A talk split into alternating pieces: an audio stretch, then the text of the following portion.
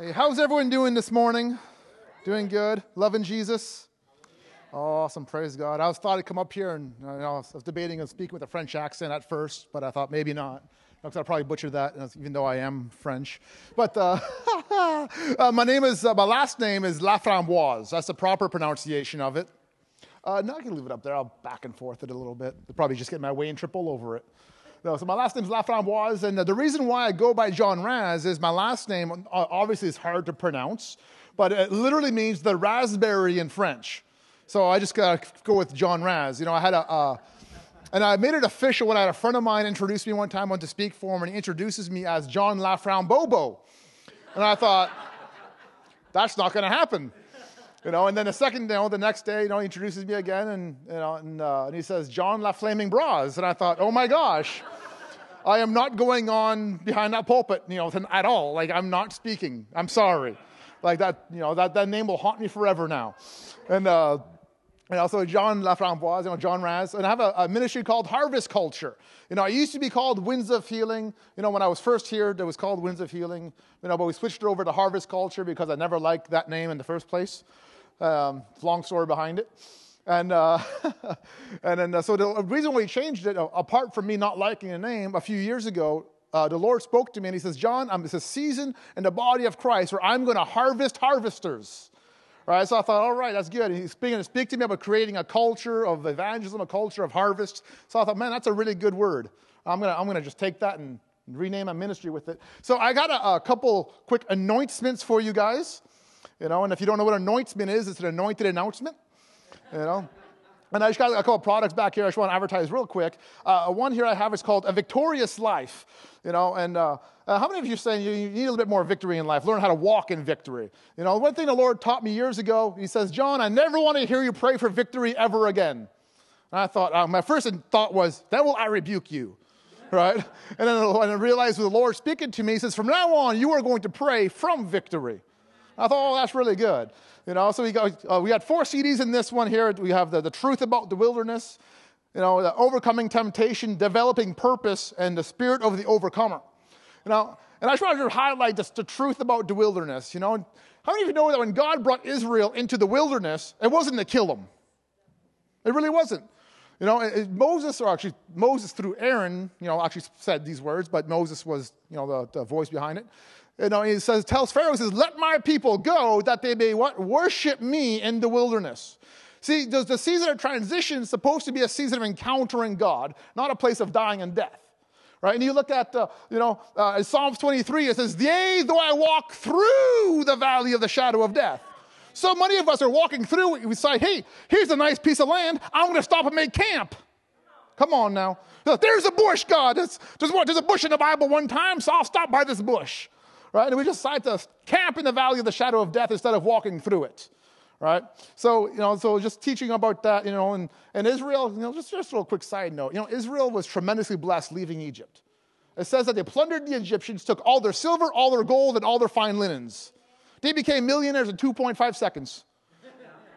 Went from slaves to millionaires in 2.5 seconds. That's a good breakthrough. So they had a financial revival leaving Egypt. And not only that, but they had a healing revival as well. Do you know that? It says in Psalms 103, I believe it is, it says that not a single one was feeble amongst them when he left Egypt. So God healed every single last one of them. Isn't that good? You have a healing revival, you have a financial breakthrough, and then you're, you know, you're off to go encounter your God. And what did they say? God, you brought us out here to kill us. they just instantly forgot what God told them, uh, told them they're supposed to be doing, right? So don't forget what God tells you to do. And, and the one key interesting thing about, you know, the, uh, every time you read in the Bible someone going into some sort of wilderness experience, they have a massive encounter with God first to sustain them through what seems like a hard time. Anyways, that's I'm just preaching my whole message here now. Who, who's saying you need some victory in your life? You need to learn here. You go, take that right there. Watch out for your eyeball. You know, and we got another one here. I'm really, uh, really, uh, I really love this actually because it's really my heart. You know, uh, we developed a school called Street Prophets. You know, and, and what it is, this one here, I, I, you know, is, there's 12 lessons. You know, it's all about prophetic power evangelism. You know, we teach you how to move in a spirit of boldness. You know, it says in Proverbs 28 1, it says, The wicked flee when no one pursues, but the righteous are as bold as a lion. Oh, isn't that good? You know, do you know I say this and I say it quite carefully, you know, that, uh, you know, uh, introvertism in a kingdom does not exist. Now, if you're an introvert, I'm not picking on you in any way, shape, or form. But over and over again in Psalms, it says, lift up a what? Shout to the Lord. Hey, come on now. it says, lift up a shout to the Lord. Right? It says, and of course, Second Corinthians chapter 5, we are the bold, we are the righteousness of God, aren't we? So if the righteous are as bold as a lion, and we have the utmost amount of righteousness in our lives right now, did you know that? You can't get more righteous than you are right now. Come on now, someone give an amen on that one. You can't get any more righteous than you are right now. You're the holiest person you'll ever be right now. Isn't that good? But I screamed at my wife this morning. Jesus already forgave you. So you have to ask for forgiveness, of course, but God's already provided for your sins. Right? He says, as soon as you ask God to forgive us, He says, What sin? I removed your sin as far as east from the west. He says He forgets about them. So why are we going back to them? Anyway, that's the whole message in itself right there. I'm just getting so excited, you know. And uh, so this whole thing is uh, we'll teach you how to boldness, how to prophesy to people, how to give words of knowledge, how to pray for the sick in unreligious ways. You know, that's always good, right? Now, you know, if you know if you walk to someone on the streets and say, "Hey, brother, you've been redeemed by the blood of the Lamb," you're killing sheep in the backyard. right? So we kind of we teach you how to cut all that stuff out, you know, make it relatable. And we got a bunch of those uh, uh, back there, and we have uh, uh we have them on CDs. You know, I teach right out of the manual. It comes with the manual. But we also have a, a USB flash drive that has a PDF of the manual and MP3s of the lessons. And if you think I'm reciting numbers and letters out of the alphabet, it's probably not for you. But if you actually, but if that made sense to you, then you might want to consider picking up one of those instead. Uh, uh, you know, and we also have these shirts on our website. You know, I didn't bring any here with me, but some of you might have heard, you know, this Shaka Pow. We have these shirts that say Shaka Pow on them. And uh, people always ask you, what the heck is Shaka Pow? And I say, I don't know, really. You know, one day I was praying and God gave me this revelation and Shaka Pow came out. And I had this, he gave this awesome revelation from the word. And I was like, man, Shaka Pow, that's good. And then I'm like, wait a second, that's good too. You know, so we kind of stuck with it. And then uh, one day, uh, about a couple years ago, a friend of mine said, John, you should put Shaka Pow on a t shirt. I said, I'll design it for you. So I'm like, no, that's just silly. Right? Here I am, me saying it's silly. Right? You know, and then the Lord says, Yeah, John, why don't you put it on a t shirt? He said, I was like, All right, if God tells me to put it on t shirt, I'll put it on a t shirt. You know, so we wear it on outreach all the time. And you know, have one that says hashtag Shaka Pow, and the other one has just like Shaka, then a, the Pow, like the old Batman Pow. And, uh, you know, we were on the streets all the time, and people walk out to me and say, Hey, what does Shaka Pow mean? I'll say, Listen, I can't explain it to you, but I can show you. and then we pray for them right? And then I'm getting healed or whatever, right? And I'm like, listen, you've just been shakapowed. oh, okay. And it makes sense to them somehow, right? So I'm like, praise God, man. If God, you can sort it out for me, that's excellent. You know, just before, uh, I was living in Florida for the last few years, you know, and uh, this past uh, March, I moved back to Canada from Florida, guys. That's some serious commitment. And God has me in Red Deer, Alberta.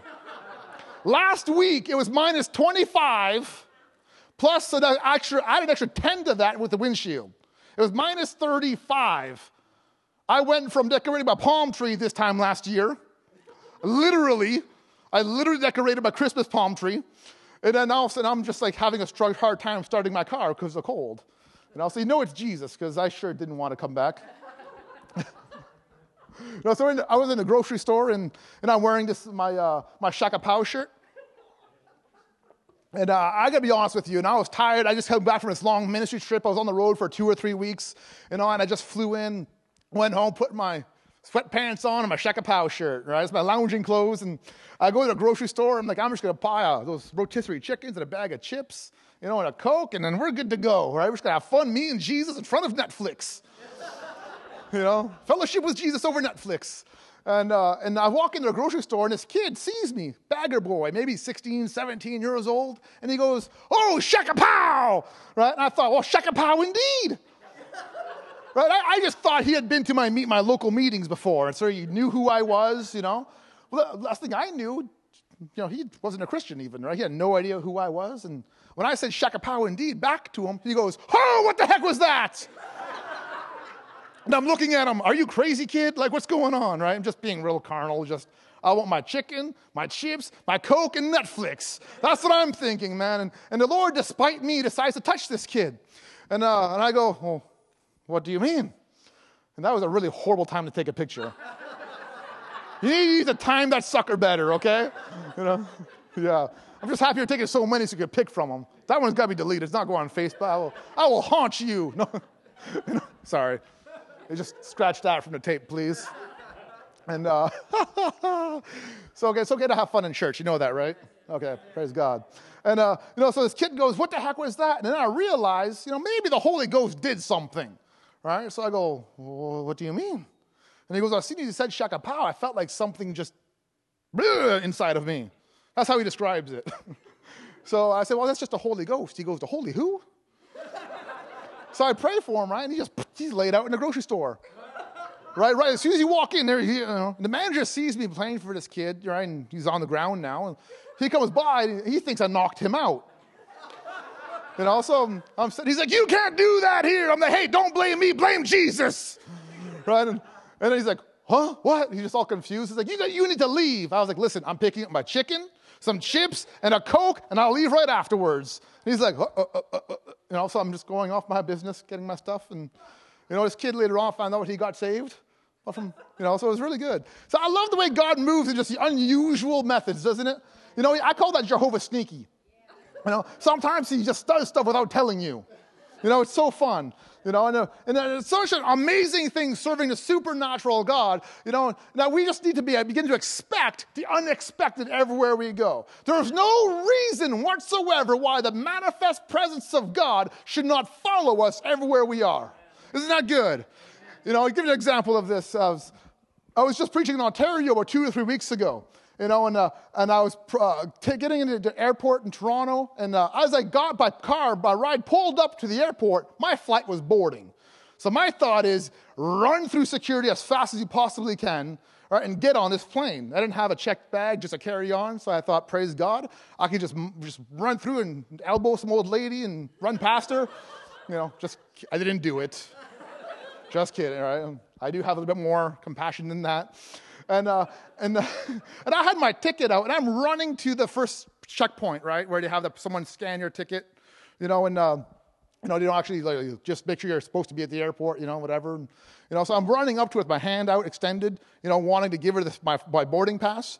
And I'm just hoping I could do the whole Olympic baton toss, right? Like, here, take my ticket, I'll pick it back up over here, right? Because I'm just rushing through. And, and, uh, and I just say, hey, how are you? And I'm thinking, why am I asking her a question?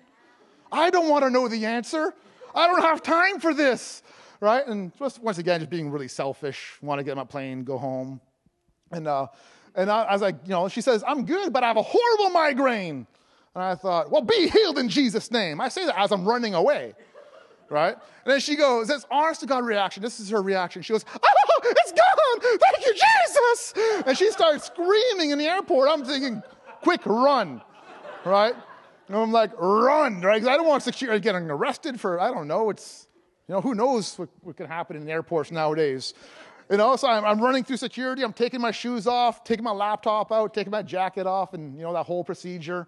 And, um, and as I'm going through security, you know, she's over there still screaming, uh, I'm healed, I'm healed, Jesus healed me. And people are looking at me like, do you do that? And, and all of a sudden, I, you know, I just start praying in tongues really loud. Right? I'm like, what am I doing? This is the worst thing I could be doing right now.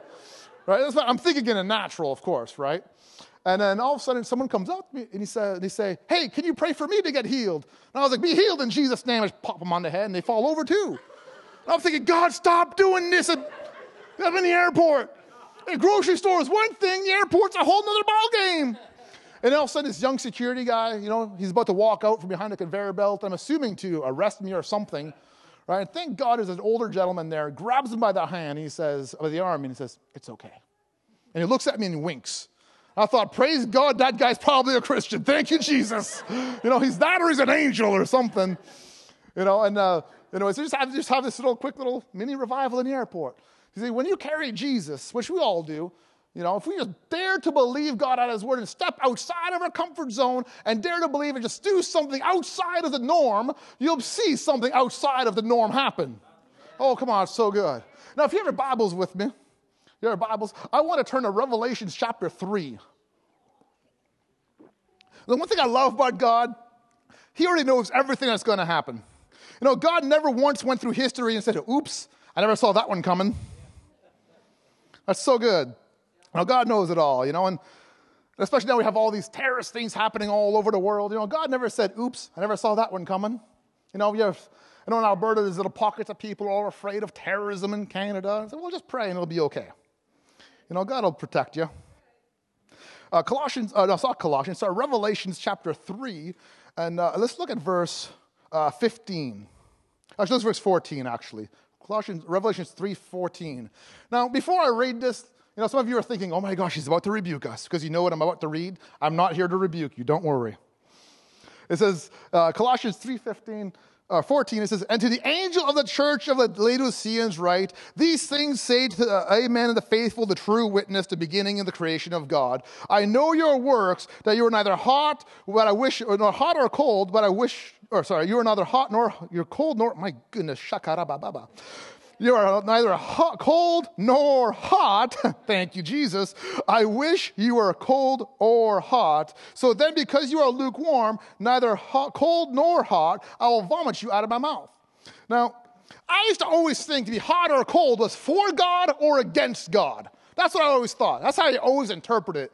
But it just kind of seemed, why would God want us to be against them? Didn't make sense to me, right? I understand the hot part, right? That's, that just I can understand hot, but I don't understand the, the cold. So I started looking it up, kind of doing a little bit of research on that. And, and this is what I figured out. I, I found out that in the city of Laodicea, there's two main water sources. One of them was from a mountain spring that was cold, and the aqueducts would bring the water from the mountain into the city. And the other one was from a hot spring. Now, and it had the same system that would bring the water from the hot spring into the city. But by the time it got to the city, the hot water would turn lukewarm and the cold water would warm up and turn lukewarm as well. Right? One would cool down, one would heat up. So Jesus is actually telling the church, he's saying, be true to your source. He's not saying before me or against me or whatever other interpretation, some weird stuff. Sometimes we don't understand scripture, so we make up things.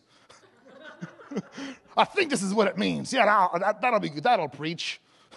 but what he's saying, no, be neither hot nor cold. No, no, sorry, he's saying be hot or cold. So he's saying be true to your source. I love that. So keep on reading downwards right? And then he goes off, he says, Because you say, I am rich and I have become wealthy and have, uh, have need of nothing, and I know that you're, you're wretched, miserable, poor, blind, and naked. I counsel you to buy from me gold refined in the fire, that you may be rich and, and with white garments, that you may be clothed, that the, the shame of the nakedness and not be revealed, and anoint your eyes with eye salve that you may see. I love that. And as many as I love, I rebuke and chasten. Therefore, I love this part right here. It says, Therefore, be zealous and repent. I love that. So he's, he's telling the church, he's, oh, hey, it's right up there. That's awesome. Praise God. Look at harvestculture.com. That's awesome. By the way, I'm like Jesus on Facebook. If you add me as a friend, I'll accept you. you, find, you, just find me under, uh, actually, uh, YouTube. Actually, you look up Harvest Culture. We got a new YouTube channel. And uh, we actually got a, a, web show we're about to launch here. We're just raising funds for some final equipment. And we're actually going to start filming stuff on the streets. So the stuff we're talking about, we're going to start filming it on the streets. But not just the good stuff, but actually the good, the bad, and the ugly. So what to do when you, when you try to prophesy to someone and they totally reject you? How do you recover from that? So we're going to have either myself or some of my team members just flat out bomb it. We got some stuff telling you it is embarrassing. And we're putting it on the web just for your own benefit. So you could learn from it, right? So I got, so if you want more details about that, you can talk to me afterwards and I'll share some there. Um, you know, but, but it says, uh, it says, I counsel you to buy gold refined in the fire. So the first question I have is, what's my currency? How can I purchase? What do I need to give you in order so that I can receive this gold refined in the fire? And the second thing is, what am I purchasing? It's good to know, okay, okay in scripture, it says to buy gold refined in fire, but what is it? What does it mean to purchase gold refined in fire? And uh, I began to ask the Lord about this. He says, Your currency is your will. He says, Your currency is your will. So, in other words, you give me your will, and I will give you gold refined in the fire. So, obviously, you know, I began to ask the Lord, I said, God, what the heck is this gold refined in the fire? And he, and he, told me to go to Colossians chapter 2. And it's good to ask the Lord questions. You know that? He loves to answer them. Says the Holy Spirit will teach us and guide us into all truth in John 16. Thank you, Lord. Colossians chapter 2. Uh, let's, let's look at, yeah, chapter 2. You know, and Paul's writing Colossians, but he's also writing to Laodicean church, what we just read about in Revelations 3. It says, For I want you to know that a great conflict I have for you and those in Laodicea. Says, For as many have not seen me face in the flesh, that their hearts may be encouraged, being knit together in love and attending, uh, attaining to all riches. Right? So remember, he's telling them by gold refined in fire. Right? Now he's saying that we may attain to all riches, to the full assurance and understanding of the knowledge of the mystery of God, both to the Father and of, and of Christ. So he's saying that the riches are, is the mystery of God. So that doesn't really help us too much now, does it? We still don't know what this gold refined in fire is. So if you go back to Colossians chapter 1 and in verse 27, says, To them God willed to make known what is the riches of the glory of this mystery amongst the Gentiles, which is Christ in you, the hope of glory. Oh, isn't that good? So, what Jesus is saying in Revelation 3 says, Give me your will, be true to your source, give me your will, and in return, you receive glory. You receive Christ in you, the hope of glory, being true to the source of glory that's inside of us. Oh, isn't that good? Now, as I began to look up, I began to just to, to digest this whole scripture, this whole thing, and just really kind of digging into it. And I began to look up the word hope. What does hope mean? It's a good question, isn't it? What's the true definition of hope? The best definition I found is this it's the joyous expectation of what God is going to do. Oh, that's good. The joyous expectation of what God's going to do. Because hope seems like it's such an integral part of Christianity, doesn't it? You know, Christ in us, the hope of glory. You know, in Hebrews 11, verse 1, it says, Now faith is the evidence of things hoped for. So without hope, there's no faith. And without faith, we can't please God, according to Hebrews 11, 6 right? So we need to have that joyous expectation of what God is going to do. And I truly believe the way we do that is we stay true to the source that we have inside of us, because that hope comes from Jesus. And He is the hope of glory. You know, Christ in us, the hope of glory. So the joyous expectation of the manifestation of the glory of God everywhere we go. Oh, that's so good right there. Everywhere we go, we need to have the expectation of glory being manifested You know, we talk to people all the time around the world. The same question I hear over and over and over again John, what if I pray for someone and nothing happens? Want to know my response? I tell them. It's very wise. I say, who cares? it's true. Pastors and children alike, I say, what happens if I pray for someone, nothing happens? Who cares?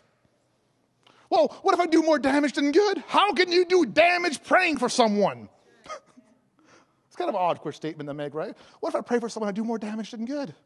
Well, unless you're really praying a backwards prayer, no damage is going to come to it, right? See, our job is to do the loving and the believing. It's God's job to do the healing. Come on now.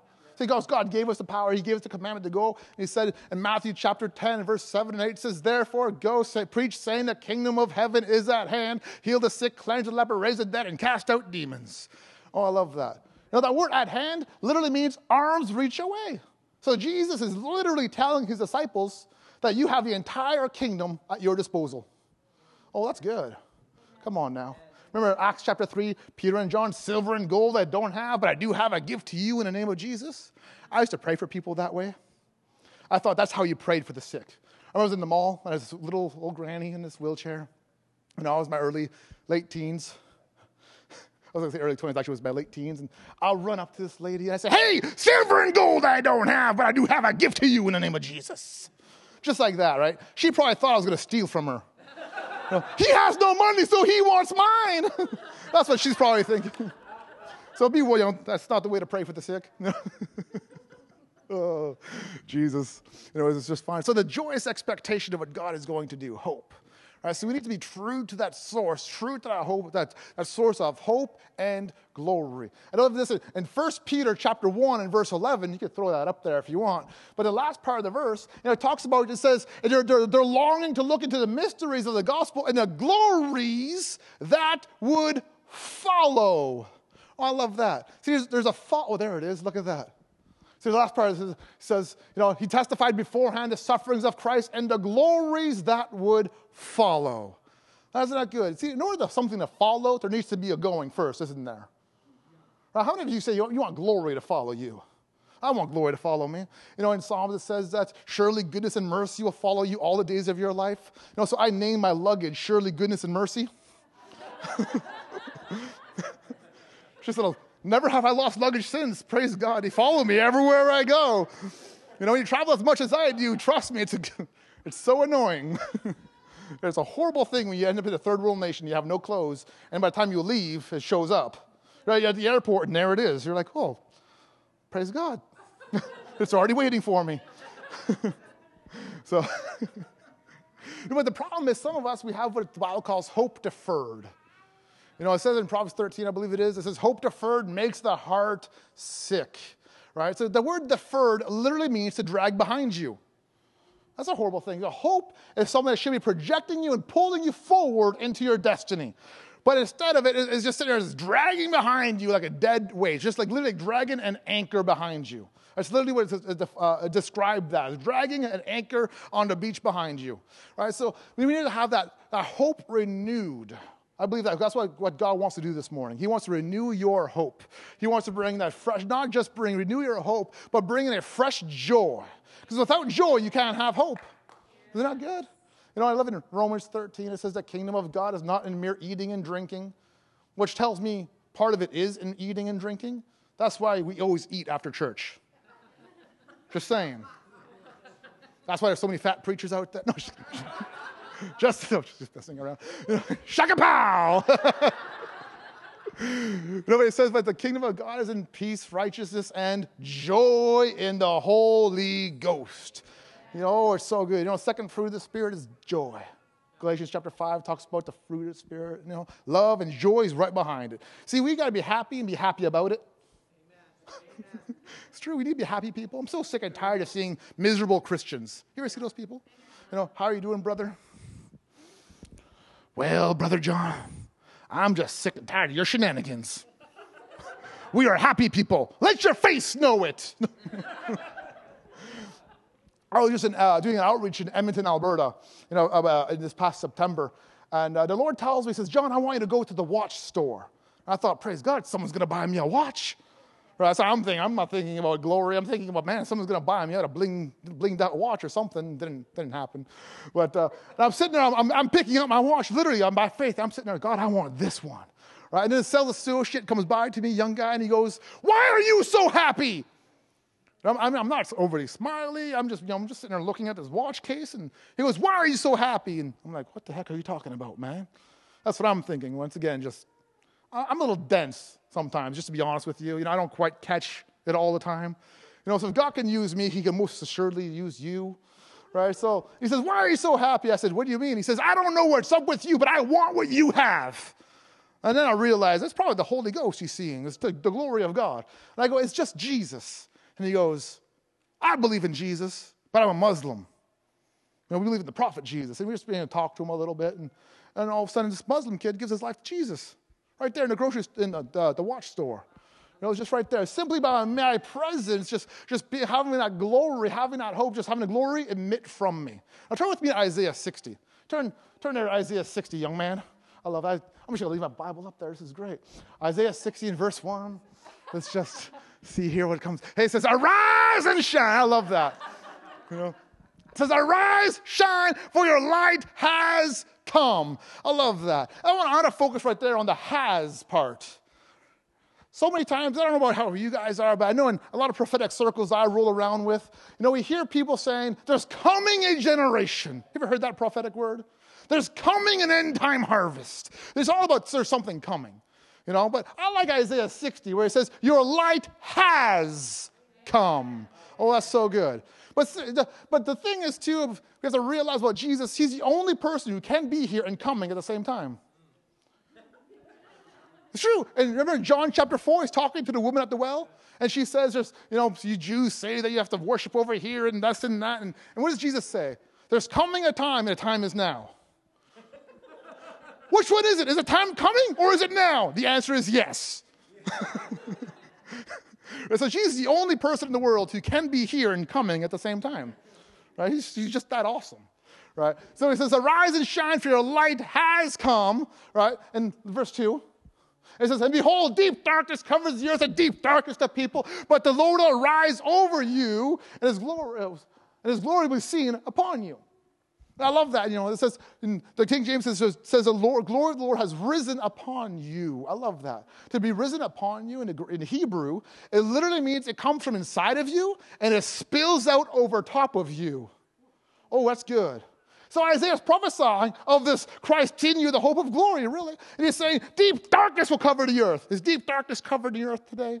I think so you know, just murder all over the place. And even in North America right now, we're in the worst place a country could possibly be. I believe that. We call, we call evil good and good evil. You know, throughout the Bible, Jeremiah and Isaiah, they both say that's the worst place a nation can be.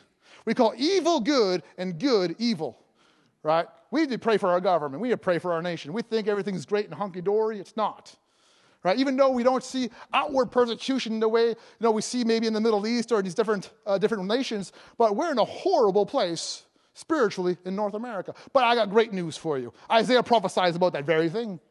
He says, Deep darkness will cover the earth. So, really, we're right on track. hey, know, it says, deep darkness will cover the earth, but it says the Gentiles will come. On the next verse, it says, the Gentiles will come to the shining of, know, oh, hey, look at the brightness of your rising. There you go. I love that. So come the shining of your light, the brightening of your rising. So we got the glory of God living on inside of us, and now we just got to let it spill out over top of us. That's so good. I was telling people, hey, go take a leak on someone. You know, just, just let the glory of God leak out of you. Get your mind out of the gutters. Jeez, Pastor Daniel. There's a lot of glory of God to spill out over top of you just allow to shaka pow. I love this kid. You know, just, just allow to spill over top of you and out of you and onto someone else. And I'm telling you, the way we do that, how many of you say, I want to learn how to let the glory of God spill out of me? I, I mean, say that. You say, all right, I'll just talk to your pastors then. By the way, I love your pastors. They're absolutely fantastic people. You know, Pastor Nelson and David and Daniel, they're whole, just, just wonderful people.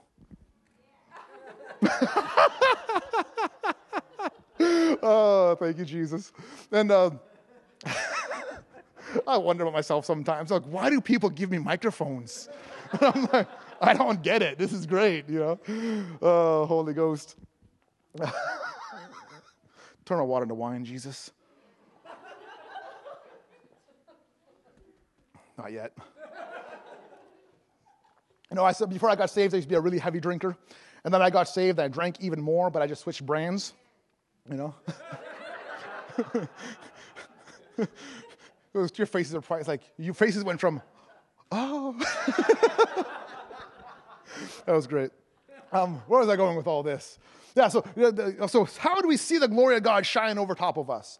You know, first of all, we have to realize that we are the ark, the New Testament Ark of the Covenant. Turn with me to 1 Corinthians chapter 3 and verse 16. 1 Corinthians 3, 16. Or just wait for it to come up here on the screen. You know, this is just, I'm just going to preach this way. This is great. It says, Do you not know? I love that right there. Sounds like Paul is saying, Listen here, how could you not know this? It's such simple truth. How do you not understand? It says, Do you not know that you are a temple of God and the Spirit of God dwells in you? That word temple there literally means holy of holies. Oh, that's awesome. So the priests of the Old Testament had the process of going from outside of the courts of God and worked their way into the Holy of Holies. And now we have the exact reverse. We have the glory of God inside of us, and we have to let it spill out over top of us. everywhere we go, we allow it to spill out over top of us. Right? So we have to understand that we are the conduits for the glory of God here on the earth. Glory is not going to show up without you active in it. Amen. Oh, isn't that good? Amen. I love that. So God just says, God is saying, you know, listen, I'm sick and tired of living in a little box. See, when we started reverting back to the Old Testament, you're literally putting God in back in the box. God's too big to be living in a box, right? He lives in you. It's so good. You know, so we have this glory living inside of us. Let it spill it over top of us. And the key to seeing that happen is Romans chapter 12 and verse 2. See, if they were more prophetic, they'd have it up there already.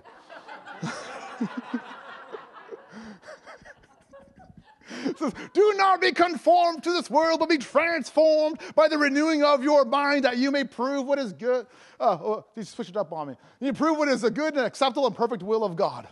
So I love that. That word transformed is such a, is an amazing word. The same word used on the mountain of transfiguration, right? Remember that?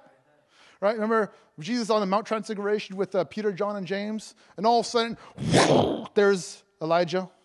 And there's Mo- that's my encounter sound effect, by the way. Everything is much better with sound effects. To prove it to you, try watching Die Hard without sound effects. Horrible. Horrible. Just a worst movie ever, right? It's Like it just doesn't happen. Right? So sound effects make everything better. If you get anything out of today, take that. You know, you can quote me on Facebook, Shaka Pow. Anyways, and uh, you know, so you know, so Moses and Elijah, you know, appear before Jesus, and he says that he was transfigured. He can start shining white like the snow. And Peter pipes up with his brilliant statement, "Hey, let's build three tabernacles." If God could use Peter, even I'm not that dense. right? If God could use Peter, I love Peter, you know, amazing guy. But if God could use Peter, how much more can he use you, right? I just think about that. It's just so it's so inspiring when I see Peter. You know, I remember when Jesus sends them off into a mission trip, you know, and him, John, and James, they come back, you know, and they say, God, they reject Jesus, they rejected us. Can we call fire down upon them? In other words, Jesus, give us permission to murder those suckers. That's really what he's saying, right? But anyways, yeah, just no murder, no good, no bueno, right? so. So, you, so what Paul is literally saying is if you can begin to change the way you think, you will literally begin to shine with the glory of God. It's that simple. Proverbs 23 and verse 6, 7, I believe it is. It says, As a man thinks in his heart, so he shall be. Oh, that's so good. As a man thinks in his heart, so he shall be. So however you see yourself is what you're going to become. Remember the story of, uh, of, of Gideon? Remember Gideon? Remember Gideon, book of Judges, what the uh, Judges 6, his story is?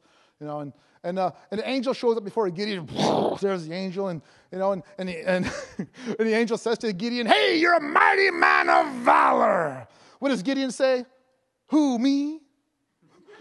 That's a John Razz paraphrase of the book of Judges, right? And, and then uh, Gideon goes, Yeah, you. And he goes, No. You know, I can almost hear him sounding poetic about it, you know, and he goes to his little pity party, and, and he just goes, I'm, My tribe is the smallest of all the tribes. My family's the smallest of all the families, and I'm the smallest of my family. so what he's saying is, I'm the most weakest, most pathetic person in the entire world. right? So, but, but the angel says, You're a mighty man of valor. Right? I don't know if about you, but if I have an angel show up at my workplace, like eyes wide open, here's an angel, boom, there's an angel, and he says, Hey, you're a mighty man of valor. First thing, I'd be like, praise, put it on Facebook, man. I put it on Twitter, like, holy shot, take a picture of him. Hey, take a selfie. No. no, just, just messing with you. But uh, maybe not, who knows? and, uh, you know, but he's sitting there just so down-pressed about himself. He's so beat up. He's so torn up inside that, you know, he has an angelic encounter and he just negates it. Right? But it wasn't until he began to change the way he saw himself that he began to move with supernatural power. But it's not until he began to change the way he saw himself that he was able to rise up with his army and, and release a whole country. Come on now. One man changing the way he thinks, beginning to, to bring freedom to a nation. Right? So we got to change, not only we have to change the way we see ourselves, we got to change the way we see God as well. Now I love that. I believe it's a, Luke chapter uh, 12. Let me turn there and make sure. Um, Luke chapter 12 and verse 32, I believe it is. Hey, it is. It's already there? Hey, you already beat me to it. All right. So it says, I love this. He says, Don't fear, little flock, just put a, I, that just rubs me the wrong way sometimes. You know, Jesus said, Don't fear, little flock. You know, it's like, Really, Jesus? Come on. What happened to the mighty warriors? Right? You know, says, Don't fear, little flock, for it's your Father's good pleasure to give you the kingdom. You know, God wants to see you get healed more than you want to get healed. Oh, isn't that good? God wants to see you delivered, set free, and prosperous more than you do. And guess what? He wants to see your neighbor set free more than you do. He wants to see your kids serving him more than you do. He wants to see your mortgage paid off more than you do. Oh, isn't that good? That's awesome. And I'll even prove it to you. You know, it says it's a Father's good pleasure to give you the kingdom. And uh, if you're taking notes, write this down. uh, 1 Corinthians chapter 4 and verse 20. Now, Paul says the kingdom of God is not in mere word, but in power.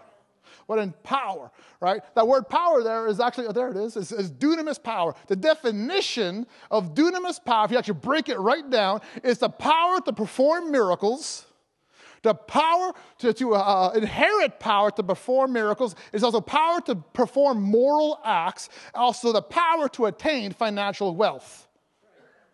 So if the kingdom is power, which is dunamis, so it's the Father's good pleasure to give you miraculous power.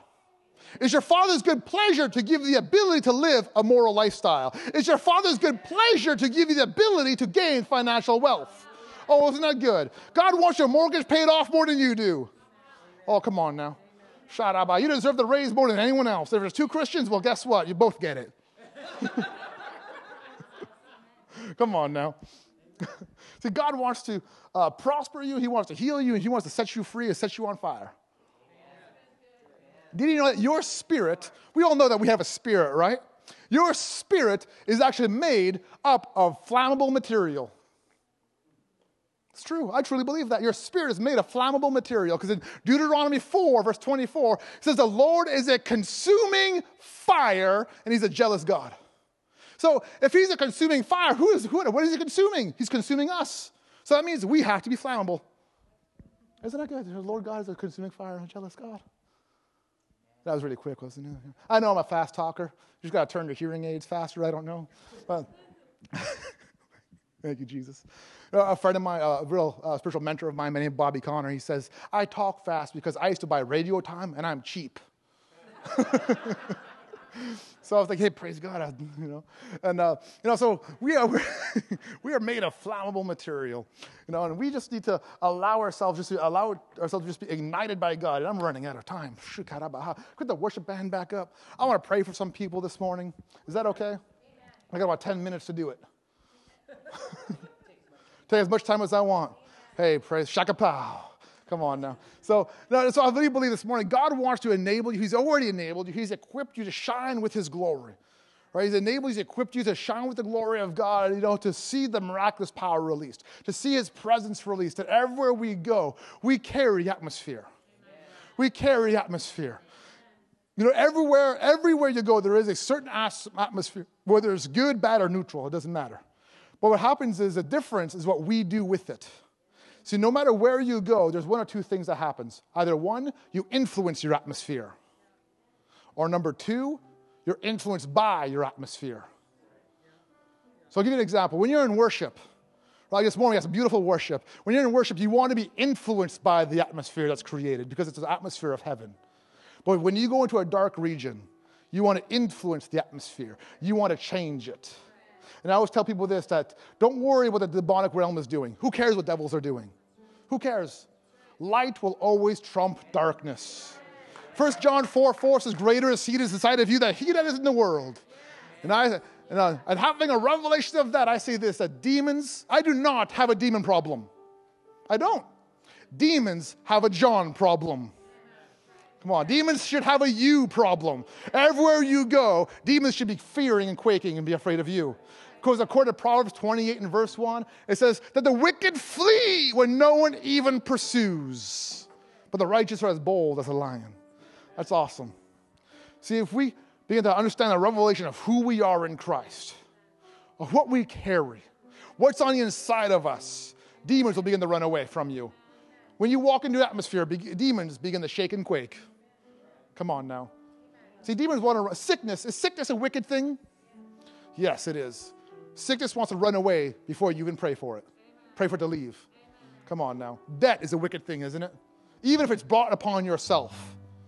Even if you're just a, being rather foolish with your spending and you racked up all your credit cards, it's still a wicked thing. It wants to run away before you even address it. Come on. When you have a revelation of that, it makes praying and seeing breakthrough so much easier.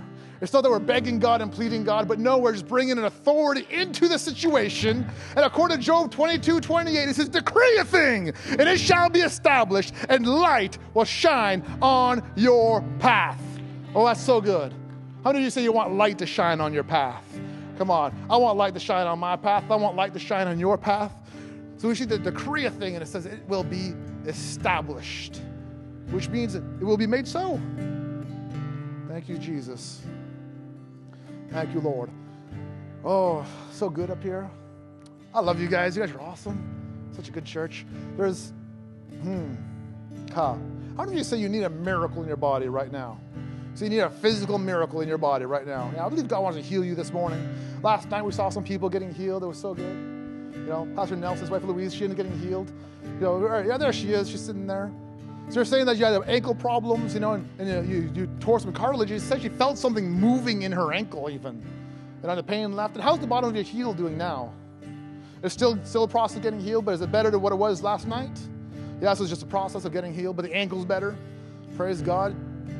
Yeah, thank you, Jesus. And uh, you, uh, you got healed last night as well, wasn't it? Your wrist? How's it feeling? Do pardon me? They woke up sore this morning. Sometimes that happens. You know, it says in Ephesians chapter 6, it says that put on the whole armor of God to withstand against the wiles of the devil. The word wiles there literally means trickeries.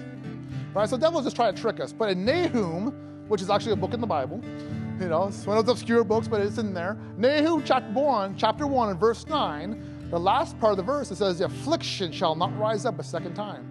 So what happens is, one way the devil begins to trick us, he'll trick your body with lying symptoms right? And as soon as you say, oh, I lost my healing, guess what? You lost it. But as soon as you begin to feel those symptoms and you say, no, you know what? This is a lie of the devil. Uh, the word says, the affliction shall not rise up a second time. Guess what? All of a sudden it begins to leave. We've seen people come back, you know, and they say, hey, you know, I, I, I feel like I'm losing my healing. And I'll quote them that verse and I'll say, I'll get them to open the Bible. I say, I'm not going to pray for you. You're going to confess that verse until you believe it. And all of a sudden, just starts breaking off their bodies all over again. So we say, affliction shall not rise up a second time in Jesus' name. Thank you, Lord. I'm telling you, all things are possible for God. I love the verse they quoted, you know, was quoted this morning, Ephesians chapter 3 and verse 21. It says, To him who is able to do exceedingly, abundantly, above. Oh, I love that. Verse 20, sorry, not 21, verse 20. My bad.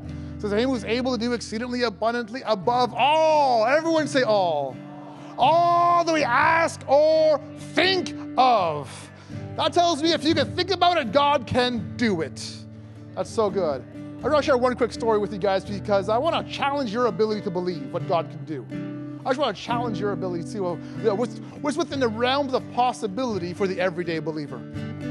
I was, I was just in the UK, and, uh, and I'm all jet lagged, you know, and I'm a second day night there, you know, and the Lord speaks to me after the meeting, and He says, John, the local bartender needs a miracle. So I tell my friends, hey, we're going to the pub. And they're like, okay. you know, so we go to this pub and I see this bartender. And I said, hey, you need a miracle on your right arm, don't you? And he goes, yeah, uh, actually I do. And long story short, he had torn the ligaments in his arm, and, or a tendons in his arm, and he couldn't even hold up a drink tray. You know, you know bartenders need to hold the drinks, right? That offended you, it's okay. So he's not saved. Sinners sin. Sinners sin, right? You can't judge them for sinning. It's what they do, right? Saints go and do saintly things. Sinners go and do sinful things. You can't judge them for doing what their nature says, right? you know, so we pray for him, he ends up getting healed. Right? He says, he says he's holding up his drink tray. I have a video of it, of him holding his tray. He says, I can't believe this. I can't do this. I can't do this. And I say, You're doing it right now. and then he runs off to the back in the kitchen. He pulls out the manager. And the manager comes by and he says, I don't believe this. This is just a bunch of hogwash. Right? And he starts talking to me. And uh, he's beginning to tell me, uh, as soon as he comes up, he tells me, he's like, I don't believe in this stuff. And I said, Well, whether you believe it or not, it happened. You know, your bartender just got healed.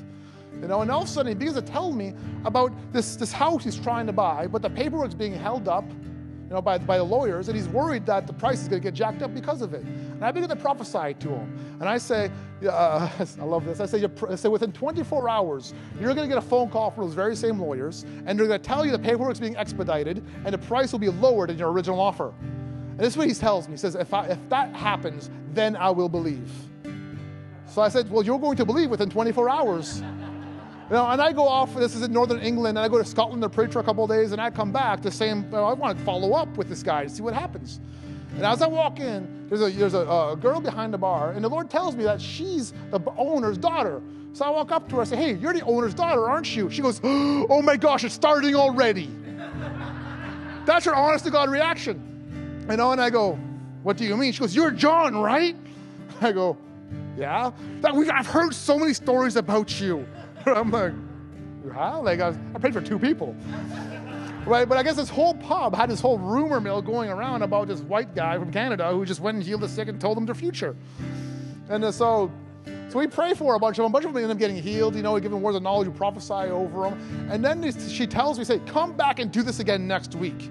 She says, when can you come back and do this again? I said, not till next week because I have to go preach in different cities. Right? So I come back and she says, can we advertise this? I said, absolutely.